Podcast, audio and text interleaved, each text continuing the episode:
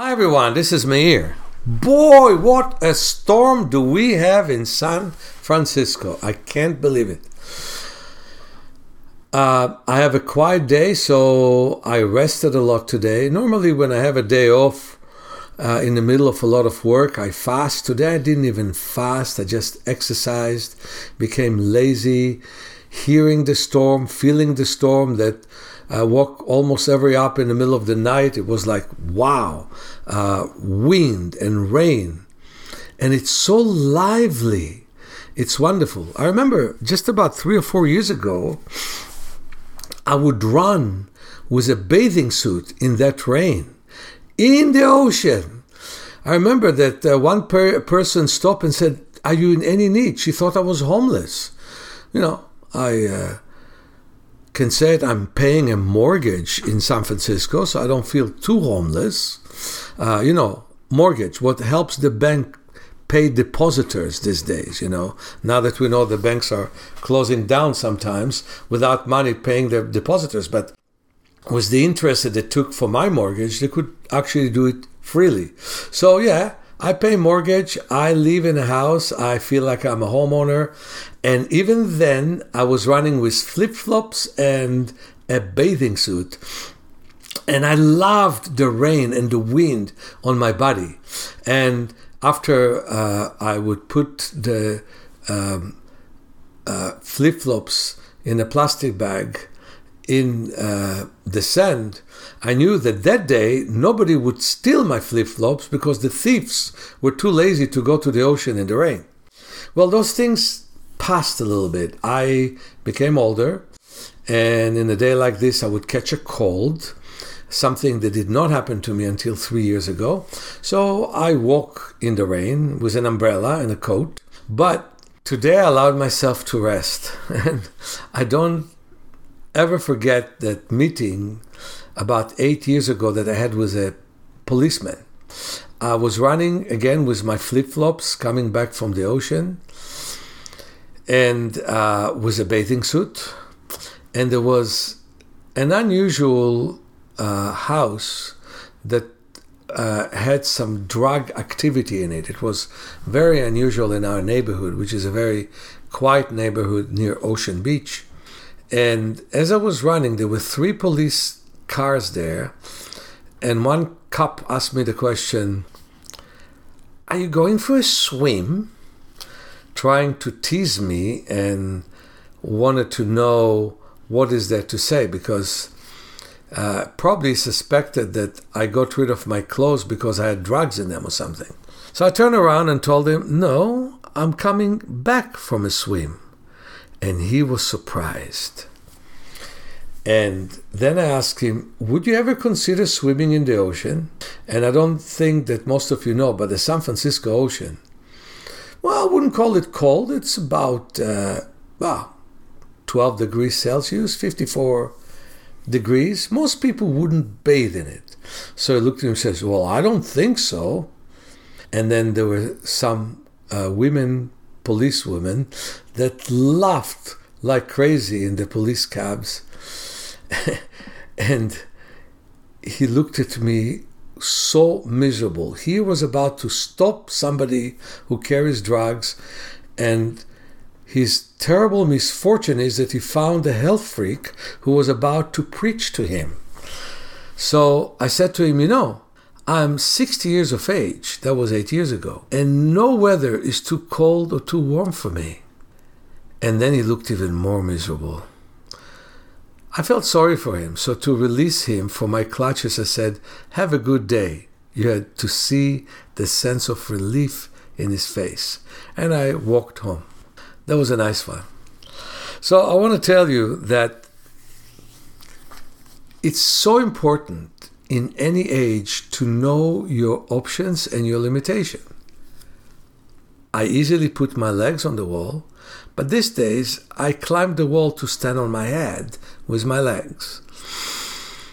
And I used to sit lotus and stand with lotus on my head. So things change, but things are good.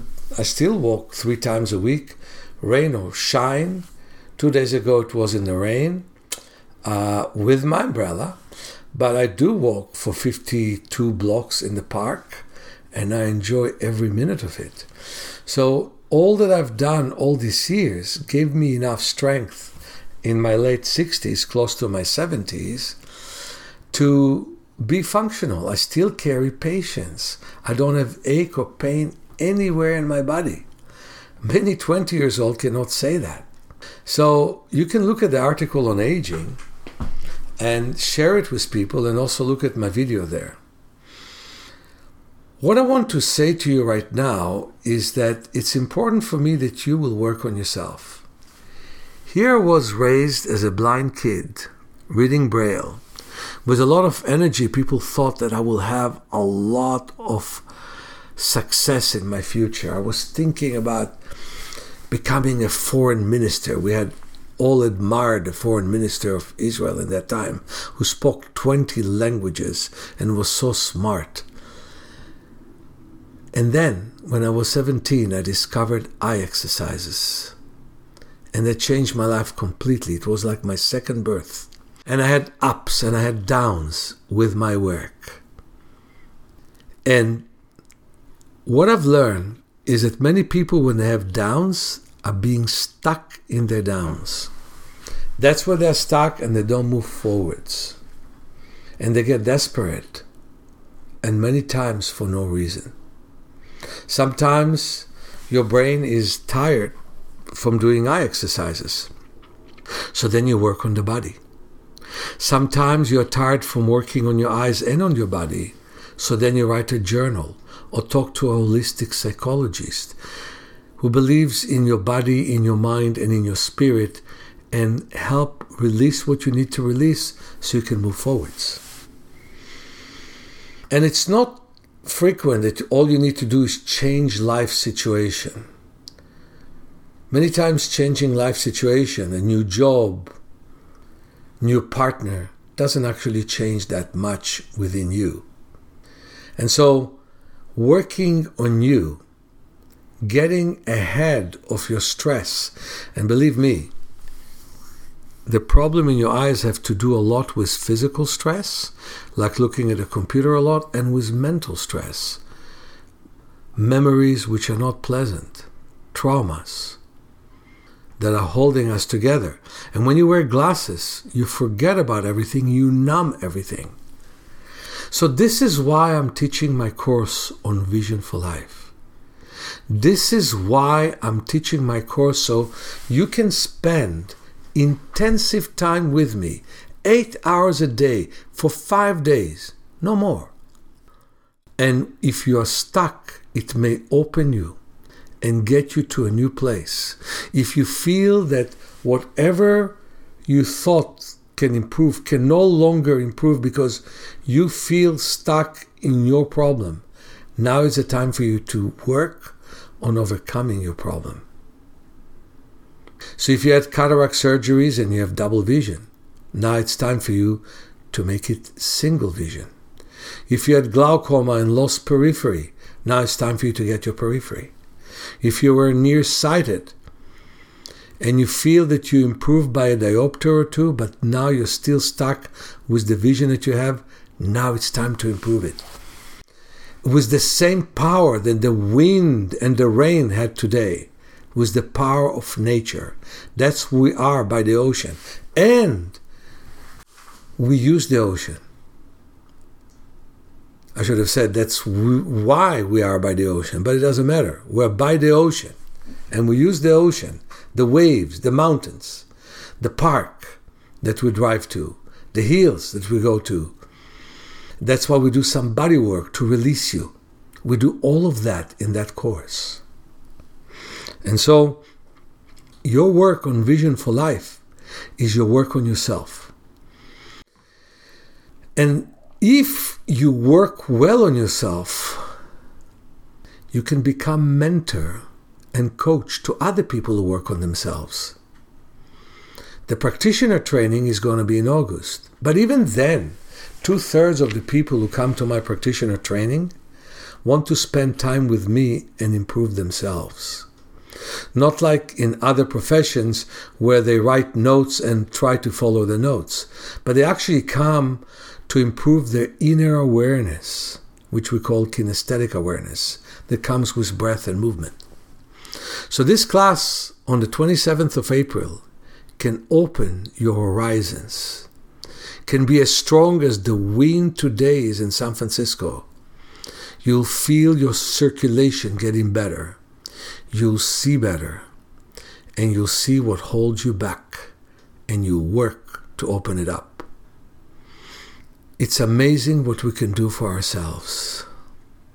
I've had a person from Mexico who lost 99% of his vision with doctors telling him he can get no more vision. And every session he's getting better and he can start and see large print. And last time I taught him to see the print with no strain. I had a girl who was legally blind and now she is basically sighted, paying attention to a vision. We switched her brain from one mode to another because she had cataract surgeries which were late and the brain forgot what seeing is all about. So, whether you have nearsightedness and you want to see better, whether you have farsightedness and you didn't do some exercise to simply lengthen your arms, but you wanted to make your lens more flexible. Just like the wonderful woman who told me that now she can read medicine bottles and can see the side effects as a result of my training without glasses. My friends, this is going to be once in a lifetime course. Come and take it because I want to make the world a better place. Talk to you soon, your friend Meir.